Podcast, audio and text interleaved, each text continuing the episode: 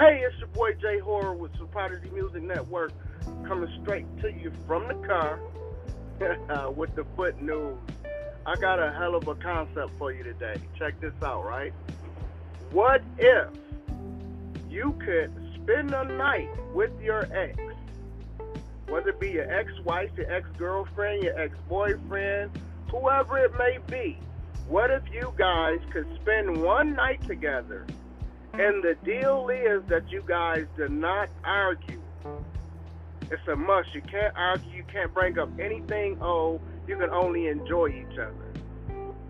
Man, I'm thinking like, how pleasant would that shit be? You know what I mean? Like, I really want to use my hood voice about this situation, you know, and talk about. But I have to keep my radio voice today for you people, you know, out here, and you know. But, yo, that would be really dope, man. If you could literally call my like I got an ex-wife. I call my ex-wife like, yo, dig. We finna go get a room. We gonna go out to eat. We gonna go out to dinner. Maybe a movies. And everything we talk about gotta be new or positive. You know what I mean? Like, yo. So, like, yeah. If you say I'm gonna help you with this project or um, we should. It can't be. I wish I would have did anything. You know, it just has to be like, how was your day today at work? You know what I'm saying? Oh yeah, everything was good. Yeah, that's what's up. You know, everything positive. Imagine what type of day that would be. You know what I mean? But you would have to have a true agreement. You know what I'm saying? A lot of people would hook up with their ex, but they don't want to keep seeing them. You know what I mean? So there would have to be some type of agreement to, you know, like this is not a permanent thing. It's just something that we working on. And if something does happen, you know, over a certain period of time, then maybe we could, you know, reintroduce ourselves to each other. Let's start all over again. You know what I mean? But I'm not saying that for myself. I'm just saying in general. You know what I mean? It would just be nice because people that were in your life for a long time, you do miss those people. You know what I mean? You you care about them you miss them on holidays, you know, sometimes you just miss them in general. And they could be a complete asshole. But you got to realize at one point you did love that person. You know, and you love that person enough to be in a relationship with them. Shared your life with them, shared a home with them. Maybe even shared babies, kids, you know. So I just think it's a hell of a concept, man. What if, man? I'm gonna need y'all to tap in on this. You know, when I post this podcast, I need y'all to tap in and let me know what you think. What do you think about the concept? Could it be successful?